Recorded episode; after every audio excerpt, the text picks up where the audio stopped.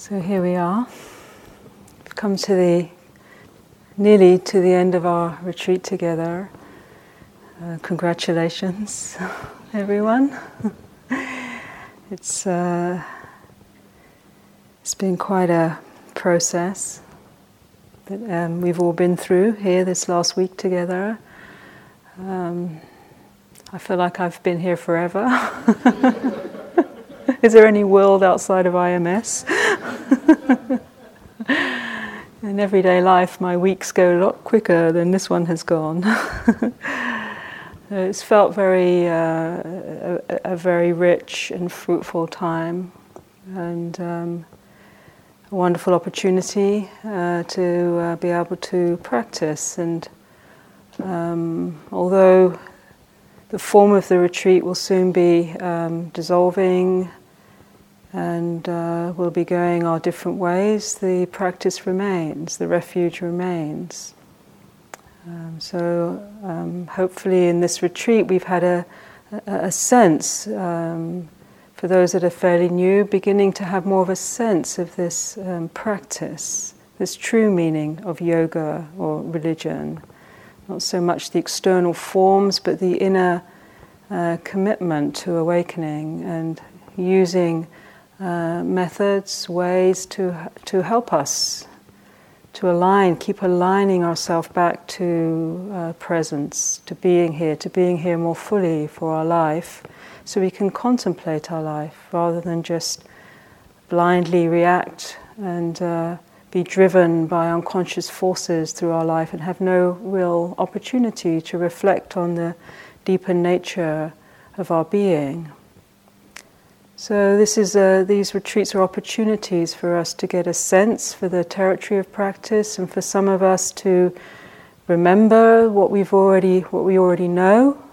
All of us actually already know more than we remember. So another way of understanding mindfulness is remembering and uh, reaffirming and recommitting to what we already intuitively know. And our job here is just to to try and remind you and ourselves that we, we, uh, that we know these things, but we forget over and over again. And so we, we come into these situations like retreats to, to reorientate ourselves and realign ourselves uh, to the deeper uh, opportunity we have in this um, miraculous and mysterious incarnation as human beings to, to awaken. Um, to, uh, to be in this mysterious process of life for the sake of deepening into uh, wisdom, compassion. So, this last week we've been um, cultivating different kinds of practices. We began with, uh, as the Buddha recommended, uh, drawing from his uh, teaching um, from the foundations of mindfulness, we began with the cultivation of being present, mindfully training attention to that which is here and now, to the body and to the breath. This is a very uh, foundation practice, but it's a practice that uh, begins to take us all the way to, uh, to deepening into being present. So the being more and more here for just one breath, being more and more here for the experience of our embodiment, to be more and more here to be able to reflect on uh, whatever is present for us as we experience it through the body. And so this, this attention to use, as we were encouraging and as we've encouraged in the, the Buddha's teaching, to use the thinking mind that usually tends to wander all over the place, to learn that we can actually use thought to direct attention. That thought isn't a, an enemy or it doesn't have to constantly be obsessive or sabotaging to our capacity to be more deeply rooted in awareness, but it can actually be a friend. Simple thought like, how is it now? What's happening now? At any moment, this thought can reorientate us to this uh, theme of practice, whether we're sitting on a retreat, whether as we drive on the freeway back to our homes, or we go back to our work, or our families, or our uh, different kinds of situations. Uh, in any moment, we can use a thought like, How is it now? So that's an invitation to be more fully receptive of our experience and then as we use that thought to direct attention here and now, then beginning to recognize that attention has this receptive aspect. It's not just re- directing attention, but learning to receive more fully the experience here and now, particularly the experience of our embodiment as a way of rooting ourself in the present. So, as that becomes a practice that we get more familiar with, it becomes a, an orientation around which we can be in life. It becomes a, a friend, the body experience of our embodiment, rather than something that we're reacting to or we project so much onto the body, to not being quite right somehow, or we're unconscious about the body, or we get obsessed about the body or fearful about the body's changing, particularly as it begins to age.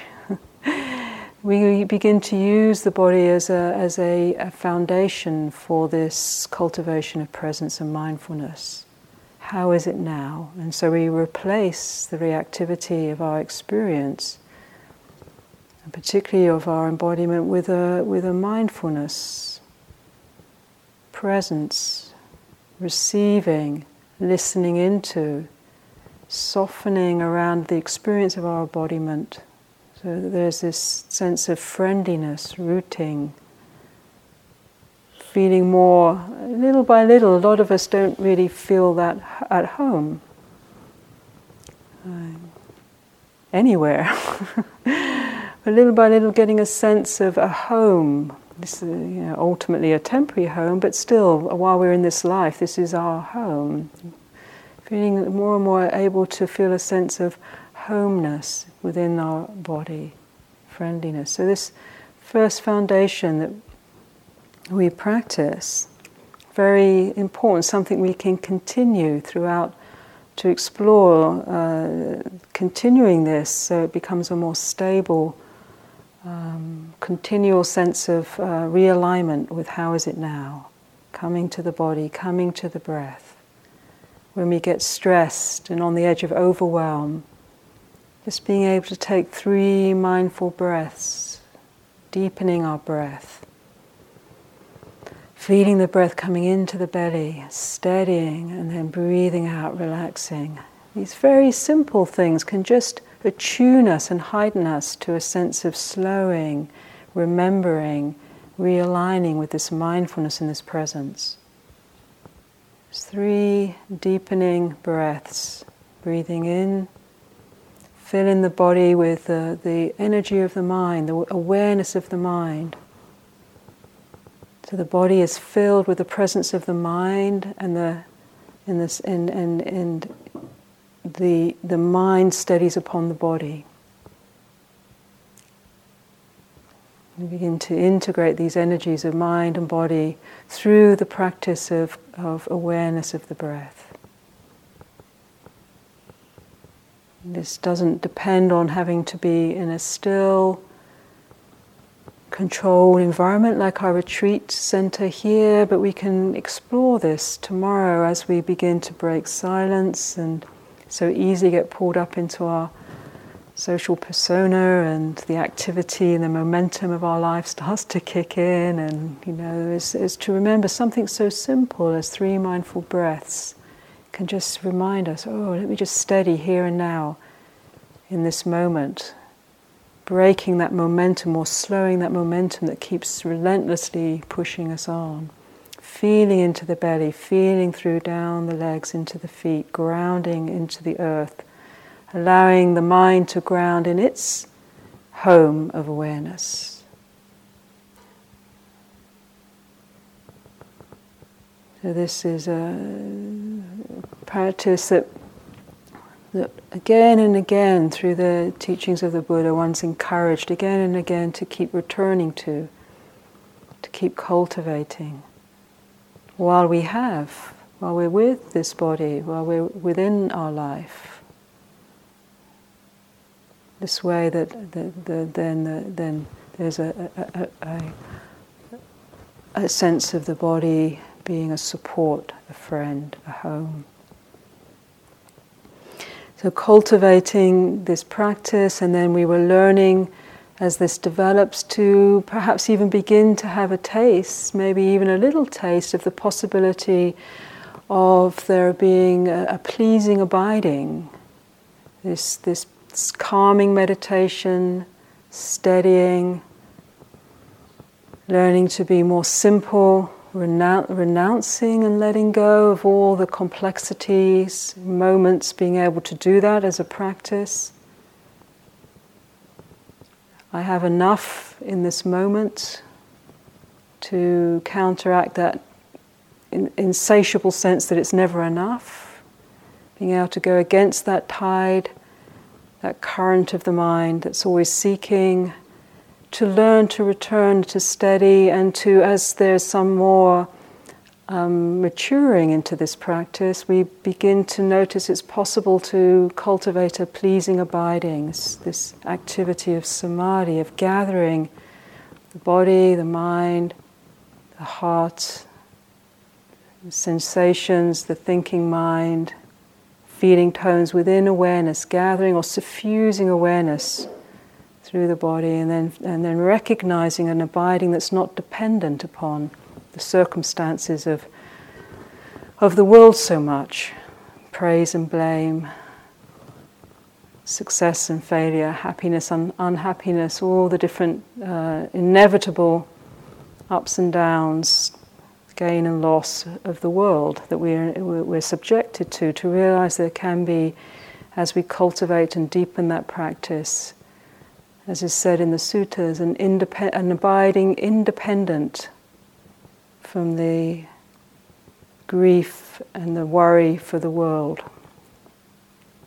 This is, this is a fruit that we can, little by little, it's a patient practice, but little by little, this is a practice, and little by little, even in small moments, it will begin to bear fruits and it will develop. And then learning, as we, as we carried on in the retreat, we began to explore what disturbs our ability to be more present, the different hindrances that can come up. We reflected on the, the uh, momentum of the mind wanting something else, or the restlessness, or the dullness, the aversion different kinds of uh, how the, the, the mind or the heart can be colored by these different kinds of um, powerful ways that obstruct our capacity for well being, and realizing that when we're unconscious, we just get driven by those energies. We react to them, or we, or we um, get shaped by them. But with uh, this increased of mindfulness and presence, we can begin to reflect on those energies and see them rather than taking them so personally, we start to reflect on them as, as, as nature. This is, uh, if you remember, Kittisaro gave the analogy of uh, walking in a game park, where, where we are in South Africa. And one of the, the real joys of having been in that uh, country and, and lived and worked there has been the, the tremendous uh, power of the land's very alive there still, in, in ways that it's, that it's not so much in, the, in, in, other, in other countries. It's very dynamic, very alive, and particularly if you go into some of these large areas that have been given over, there's not many of them left.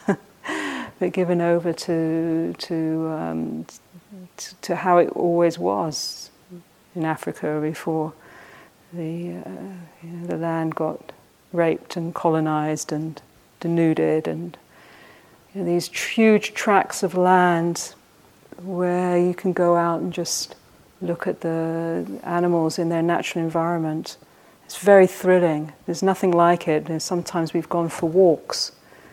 You know, we, we, were, we were there last year. We had a, a, a, few, a couple of friends, meditation teachers from America, came out, and we took them to one of these game parks. And um, we went for a walk. The ranger takes you out, and uh, you, you walk silently in single file. The ranger has a gun. They don't shoot the animals, but if an animal charges, they, they, they kind of just with the, and the animal recognizes the noise and runs off. But it is, you know, it's pretty dangerous situation. So, um, and there's there's nothing like it because your body is so aware. You know, usually in our we, we're so asleep, but you you re- you you realize this is not your usual territory. You're in someone. You're definitely in someone else's territory, and every cell in your body starts to become aware. You know, you're very, very present. It's like you, know, you start to get this extra sensory awareness. And we were we were tracking, you know, through the bush, and then this uh, the Zulu guy that was leading us, Becky, he turned to us and he said, "I see a pride of lion. Let's go." And I looked it, was actually Eugene. who was behind. I turn around, look at Eugene, he kind of goes pale. It's like you, you he's a teacher at Spirit Rock. You, like, you've got to be joking, haven't you? And then and Becky's off, and we're like, you know, and he's like so excited. And then we get we get near, and then he turns around and he says, uh, he says, um, look, he said that sometimes when when you're you're near a lion. Um, you know what you've got to do if they if they charge you, you've got to stand still. It's like, okay.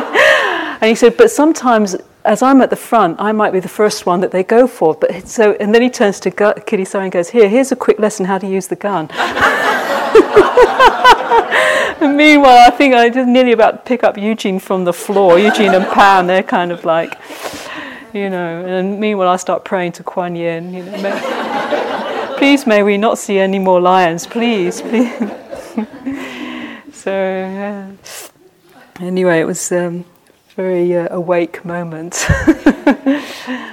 but in, it, it's a little bit of a, a, stretch of the imagination, but to, there's a certain way that when, with this practice that we can start to actually contemplate the mind with that same curiosity. And I, I think this is what I really wanted to encourage, you know, for many of you. Is, is rather than feeling, oh no, I've got another hindrance here, and it's always like this, and I've always been like this. To, to see it with that same curiosity, it's it's it's a it's like a kind of a in the game park. It's an energy. It's a it's it's like oh, this is desire. This is fear. This is this old tendency that makes me curl up and feel like I'm nothing, or this is restlessness. You know, so that even if we can't sustain some steadiness, we begin to change the relationship to that which before would have swept us away and overwhelmed us. So, this is the power of mindfulness. We begin to replace our reactivity or our identification with the flow of the mind, the content of the mind, with, uh, with this moments of inquiry and contemplation and investigation. What does it feel like? Where is it in the body? How does it shape the sense of self? Is there any space? What's the color? What's the tone? And then, uh, and then we began to notice that, you know, that all of these phenomena that we've been with, so much phenomena during this week, you know, people have talked about and you've experienced is, you know, where is it now? where are all those intense experiences or moods or states of mind or feelings, you know, we, we start to realize how changeable it is, how fluid it all is, how ephemeral. So then, as we deepened into our contemplation, we might have had moments of really seeing that. Something that was so there, so strong, so me, and then we start to investigate with some steadiness of mind and look more deeply. And we re- realize, uh, as Kittisaro said, quoting from the Dharma, uh, from the Diamond Sutra, that all conditioned phenomena, all dharmas, all things that appear, they're like a lightning flash, they're like a bubble, they're like a dream, they're like a, a shadow. they have a reality and appearance, but then when you go to touch them, to grasp, to hold on, you can even talk about them, but you can't really actually really find a substantial thingness in all of this phenomena that we've been with, the phenomenon, the activity of the mind. It has this dreamlike appearance. It's there and then it's gone, it's there and it's gone. And even when it's there and we, uh, when we start to inquire, it reveals it's full of holes, full of bubbles, full of spaciousness.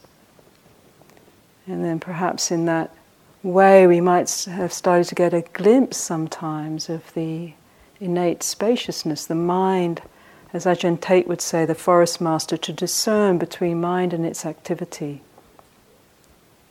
to discern the, the fundamental nature of uh, the, the mind or the heart, the citta, and it's, uh, as, as, as awareness, as boundaryless, as timeless, as spaceless, spacious,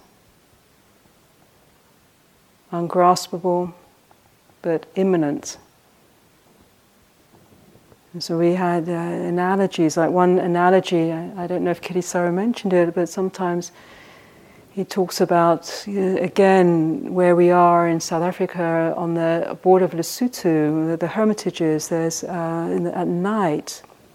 We have these, uh, this time of year in the summer, so summer, in fact, is going into autumn as, you, as we're going into spring here they have a, these very extreme um, thunder and lightning storms. With it's a rainy time of year with these sort of like ferocious rains that come down. So a big water catchment area for Lesotho for um, Johannesburg. So um, the huge dams, uh, the rain, the rain is absolutely fierce. In, in, in a few hours, it can turn the the whole of the garden area into a swimming pool. it just sort of beats down on the tin roofs. It's, it's marvelous, actually. And, uh, and uh, the, the, uh, the um, accompanied by just these amazing um, lightning storms and thunderstorms. They're, you know, when they're right overhead, they're, they're terrifying there's all these different ways that you're supposed to be, like stand on one leg or crouch down, and I can never get it right. Then it's like, and one day I remember the lightning storm was so fierce, so the best place to sit is a car, you know, just to sit in the car. But they they actually can be very very dangerous, uh, but they're very exhilarating and very powerful. And then at night sometimes as the storm starts to move off, you just see the whole sky just, in the sky that's there very, very dark. It's not much electricity, so they're just these big expanses of very, very dark sky. And then if there's no full moon, you'll just see these effects of these lightning flashes. You know, they just appear, and you, and you just keep looking for the next. You know, I want to see the next one. I want to see the next one. I want, and they're just so dramatic. And then eventually, you you get to sense like each lightning flash, like phenomena appears, but then it dissolves into this tremendous, infinite, infinite darkness, this sort of womb like infinity, the blackness of the sky. It's, uh, it's just like you just just realize that's just like in a way like the, the, the, the mind. It's just constantly throwing up this phenomena, like there and it's gone, it's there and it's gone, all dissolving into this primordial awareness, this dark, mysterious infinity. Yeah, so sometimes I talk, talk about it as luminosity, but it also has this mysterious dimension. In that we can't really know it as an object, we can only rest and be in it. We find our refuge there. So in our retreat, you know, the deepest part of our retreat, just exploring, not through trying to necessarily capture anything, but through letting go. This is the, the great gateway into the recognition of the heart in its natural state, its unmoving state. Is realizing it's not about finding and knowing, but, but but through uh, letting be, letting go, releasing, trusting.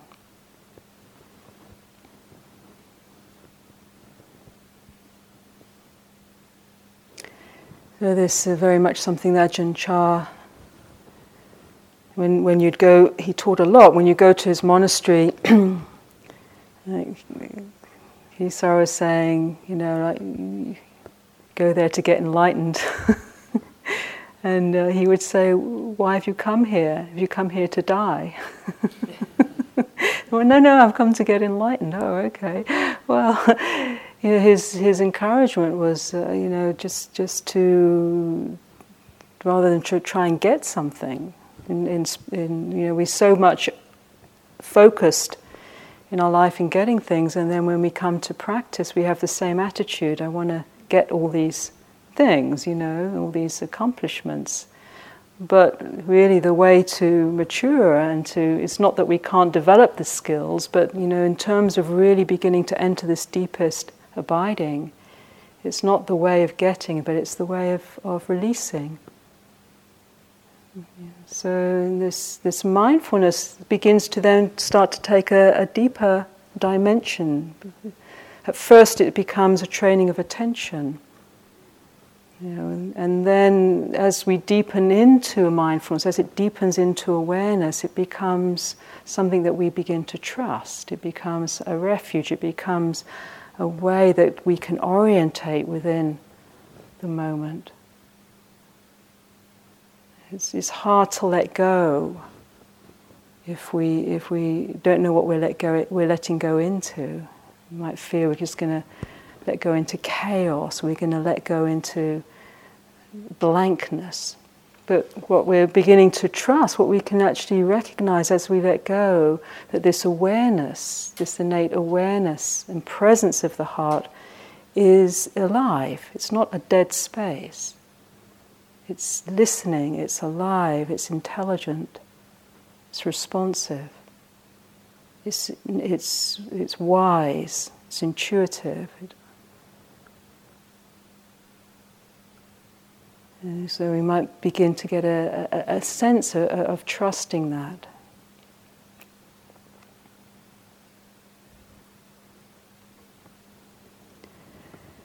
So this this placement of mindfulness at the at the um, as that which becomes a refuge, as that which becomes a container, if you like, for our practice, something that ho- helps not only we let go into, but something that helps hold the process of our, uh, of our life, of our experience.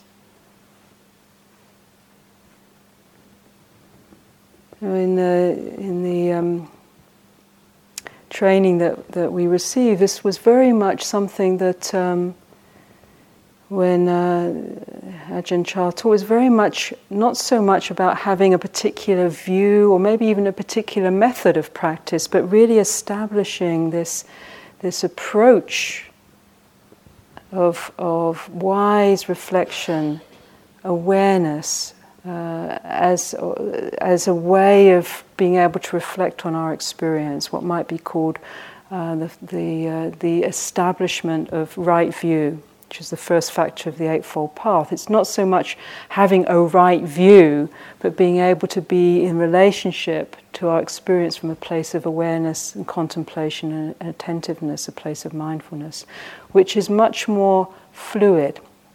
When there's right view established in the heart, then whatever circumstance arises, we can work with it.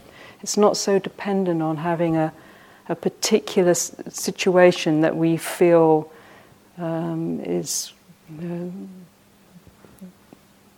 the perfect practice situation. You know, so many of us suffer when we leave a retreat like this because life isn't fit, doesn't fit our perfect practice situation. So we start to, to, to split our idea of spiritual life uh, and you know what becomes real, authentic spiritual life is, is these kinds of experiences that constitute maybe like two percent of the whole of our life, and then the rest, ninety odd percent, becomes like a wasteland. You so it's really so to actually realize that everything become, can become practice, that we start to gather in everything with this right view established, rooted in mindfulness, rooted in awareness, in how is it now? Can I be with the breath, be with the body, reflect where am I holding on? Where, where can I let go? Where is suffering arising? What is generating suffering? Right there, right there. If we really can get a sense for this approach to practice, then everything becomes, becomes the ground of our practice. Every situation, every relationship, every hindrance, every obstruction, every impossibility. Nothing is outside of our capacity for practice. There's a lovely uh, story with, with Ajahn Chah when. Um, which illustrates this a little bit when um, one, the first Western nun that practiced in Thailand, this is quite a long time ago now, in the 1970s, she was with Ajahn Chah for about five years, American woman. And in the course of her practice, um, at a certain point, it was rather curious unfolding, but she landed up becoming um, a born again Christian. Um, because at that time different missionaries were coming into the monasteries. It was in Thailand. And she became quite an extreme branch of evangelical uh, Christian.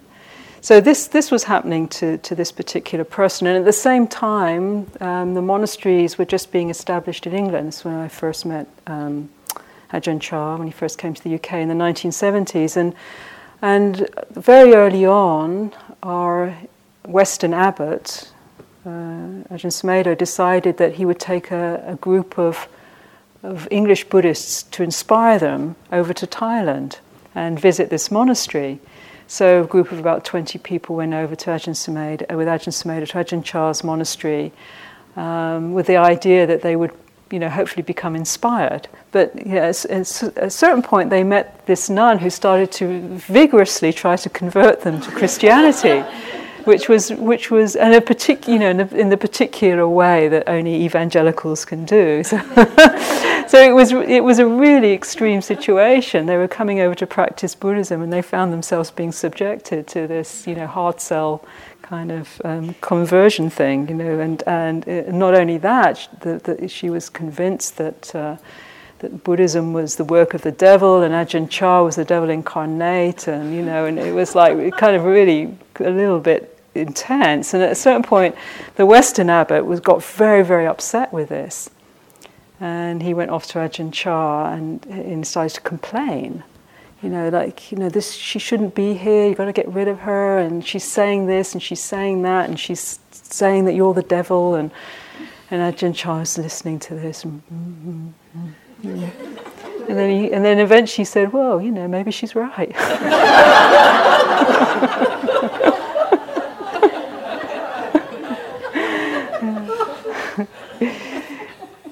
he, he loved to do that. You know, any view you had, he was like get you to look straight back at your mind. You know, rather than trying to get rid of the person.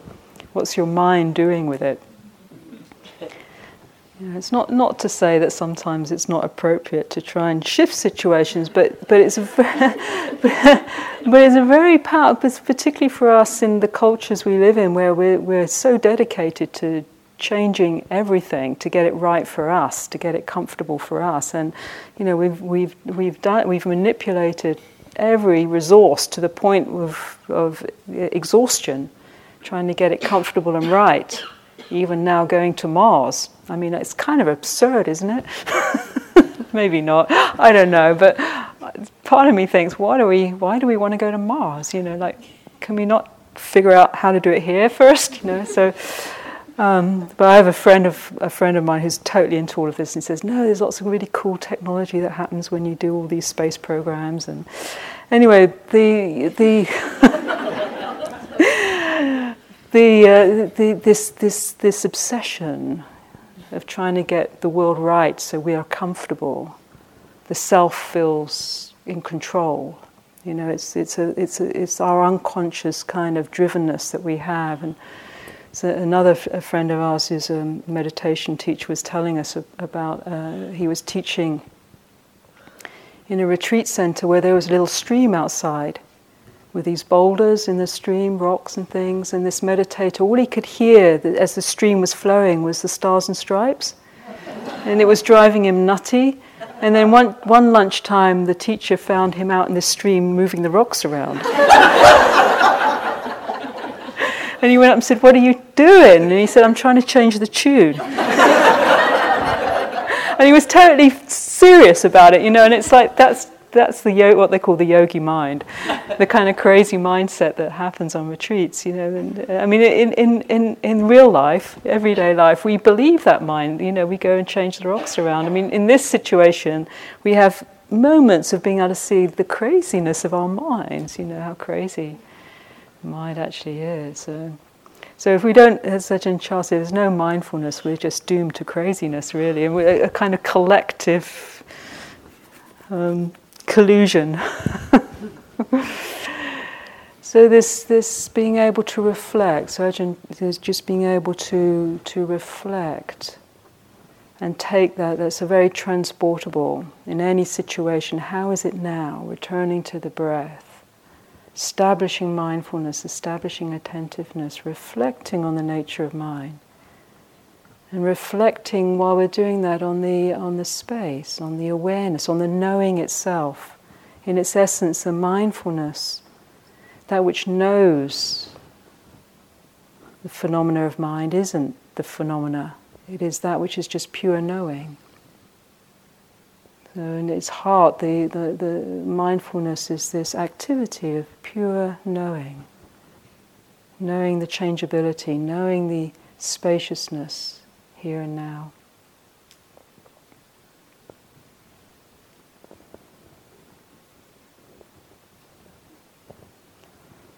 So mindfulness becomes a container, it becomes a guide, it becomes a, a place of practice, something we can transport into every situation. You know, uh, allows us to, to trust. We can begin to trust the practice itself. We can uh, you know, trust that as mindfulness deepens, a response that, that, that comes will be the appropriate response, response for how we need to be in life.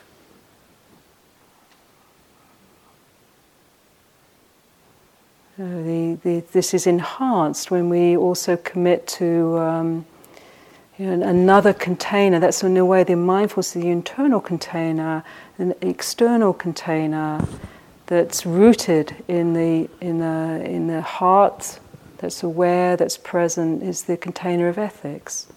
We talked about is the being able to really have a sense for our inner sense of ethics as a guideline for our life. Is very much recommended in the in the training as that which actually begins to as our life becomes more rooted in an impeccable ethical response and way of living, which is guided by not non-harming as, as much as we can, sensitized uh, to our effect in, in life, guided by inner, in Buddhism they call the guardians of the mind are two faculties hiri and ottappa, that guide human consciousness. When those faculties aren't operating, then there's more potential for external chaos and internal psychological chaos. So they're very important faculties. The first one is the ability to have a, a feeling of remorse. If we do an action of body, speech, and mind that has created pain for ourselves or another, being able to feel that as information and then using that information to adjust our, our activity. It's, it's different than, you know, it's, it's not guilt. Guilt, in a way, uh, is more, is not a very wholesome state of mind, actually. Cre- creating a guilty self is actually an obstruction. it's a hindrance. But having that's it's having a, a feeling of remorse, regret is is healthy. Turning that feeling into a guilty person is unhealthy. It's only mindfulness that will begin to discern. This is another faculty of mindfulness that it can discern. It can discern wholesome and unwholesome. It can feel the effects of wholesome and unwholesome action. It needs to, to guide our way. Know, what is the effect of my action and my speech? And even my, you know, the, the kind of mind states that I, if I, I dwell and make much of very negative mind states deliberately. What is the effect of that? Being able to feel. So that's one aspect of what we would call conscience, and the other is is called uh, dread of uh, wrongdoing. So if we really, really felt upset and then felt very, very violent and wanted to act it out, if we have a, a healthy conscience, hopefully something would come up and go, "Hang on a minute, this might not be a good idea." You know, just take a three mindful breaths 10 mindful breaths, calm down, take a walk. You know, so this is something that helps guide uh, consciousness, human consciousness, to keep it within the bounds of, of careful living, non-harming. When that gets overridden or gets compromised, sometimes it's compromised through you know, the morals, the so-called morals of a society aren't necessarily ethical and they can overwhelm an internal sense of ethics. So sometimes an internal sense of ethic can come into conflict with the external social morals, religious morals. So it's you know it's, it's, a, it's a challenge to stay ethical, to stay conscious, to, to, to have this operating in a healthy way. But if, we, if it does, we can begin to trust ourselves. It's very, very important because as the deeper aspects of these path, of this path, unfolds, this encouragement to really begin to trust and to let go. We want to know that we're letting go into something that can contain and can hold, and we, we're not letting go into chaos or psychological breakdown or confusion. So little by little, this, this, this placement of mindfulness and the ethics, they're like containers that guide and hold and you know enable us to learn to live in a more trusting and fluid way.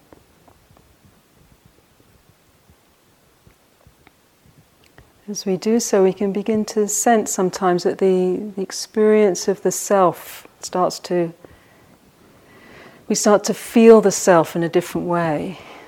And it's not a question of trying to knock out the self, you know, the self will operate, but it becomes something that's more responsive, more fluid, more in tune, more uh, what is appropriate for what is needed, rather than a self that's very defended, um, kind of shaped by these ancestral voices I was talking about on the retreat the fear of no one, there's no one there for me, or I'm not lovable, or I never get what I need, or there's not enough support. Some of these ancient voices that, that feel like us and maybe are us, and then they ricochet into what's been passed down from generation to generation. I don't belong. You know, these, these kind of tendencies that shape the self in, in, in, in more defended, rigid, closed, fearful uh, ways, undermining confidence, undermining a sense of well being. You know, this is a kind of a, a, a, a sense of self that's more um, like a prison. It sort of restricts the awareness. It's a constriction. So, so you know, as we begin to, in a way, release out of those structures and, and, and resolve and begin to be able to heal and let go of some of those patternings that are no longer functional. We don't, they're, not, uh, they're not really that functional. they might have been functional somewhere along the line, but they're not anymore. And then we, as we release, we're learning to get a sense of our being that's not constricted by those voices and those impulses and those shapes. You get a feeling of being able to live in a more spacious, from a place of, of more fluidity and awareness. And there's self then that appears, there is the self will appear, but in a more you know, according to what's needed, a more fluid way, more rooted in the depth of, of, of, of connection, with this independent, fragile thing that's always comparing itself feeling overwhelmed. Self is able to arise, conditioned on what's needed, respond, and then recede back into awareness. You don't need to have a self there all the time. If it's appropriate, self will arise according to our individual inclinations. Be adaptable, fluid, responsive, can hold appropriate boundaries as is needed, and most important, can be authentic, rooted in its own inner authority, its own wisdom, its own knowledge, not susceptible so much to the views and opinions that shape and intimidate, condition human consciousness.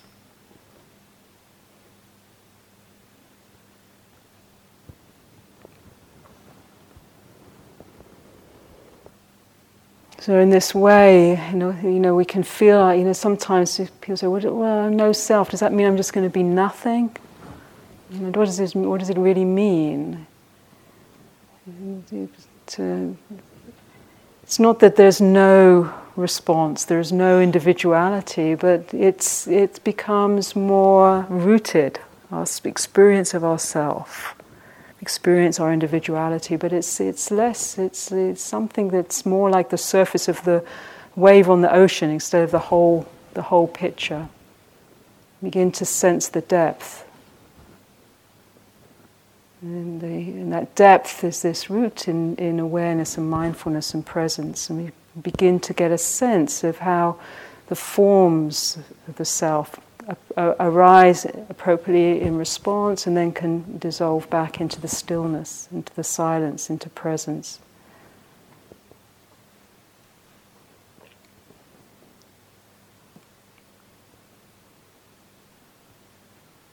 As we feel that, in a way, receding out of the self, what I, uh, what I sense is happening actually in many ways, and where this practice is leading us you know, we have our own individual unfolding, it's leading all of us individually, but I, sense we're almost like a, at a cusp. I like to think of it as an evolutionary cusp. We're experiencing, usually when we're caught up in ourself, uh, without any reflection, without any mindfulness, then, or caught up in the conditioning of the mind, the, these ancient voices that, uh, and, and that aren't really reflected on or resolved or healed. We see everything around us as an object to ourselves, which sort of stimulates this endless sense of, of, of grasping, of fear. But when that begins to recede, instead we begin to feel ourselves as, as part of everything. Everything is a part of us. There's nothing that's an object to us ultimately. Everything is a part of us, which is a very different premise from which to experience life, to be in life.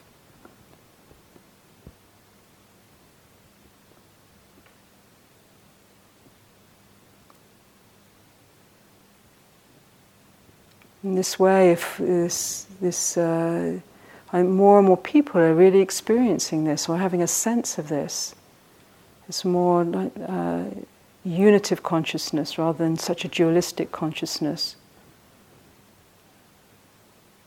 There's no longer such a, a, sense of those out there are that. I mean, there, there is that, in a way, polarization, but I think there's something else happening that's very interesting that no longer those out there are so different.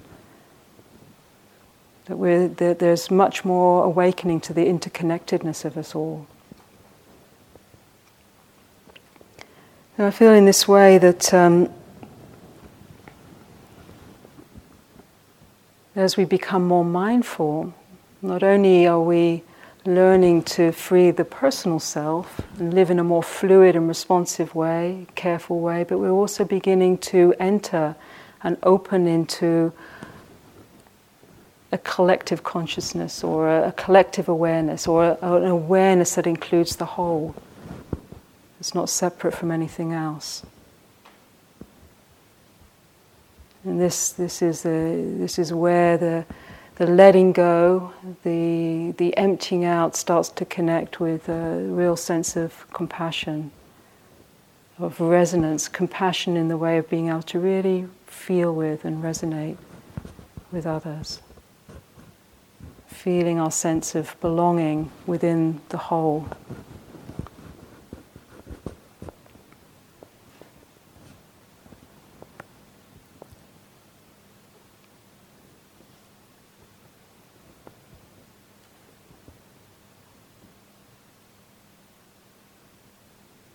So the mindfulness, the path begins with this training of being here. How is it now? What are we present with? Steadying ourselves in the breath, in the body. Little by little, it deepens into us being able to receive more and more of our experience, opening for the sake of reflecting, little by little being able to free ourselves from any identification with the phenomena as it arises and passes, recognizing a deeper refuge in awareness, in presence. And as we do so, allowing ourselves to, as we trust and deepen into that, recognizing that our home here and now is uh, rooted not only within the body, within awareness, but also within the consciousness that is that it includes everything. Everything is arising and appearing, being touched by the mindful, compassionate, aware heart is within the mindful and compassionate, aware heart. So mindfulness then becomes the beginning and the end of the journey. We rest in this simplicity of being present here and now. Ajahn Chah said, You will reach a point where the heart tells itself what to do. Try to be mindful and let things take their natural course. Then your heart will become still in any surroundings like a clear forest pool. All kinds of wonderful rare animals will come to drink at the pool, and you will clearly see the nature of all things. You will see many strange and wonderful things come and go, but you will be still. This is the happiness of the Buddha.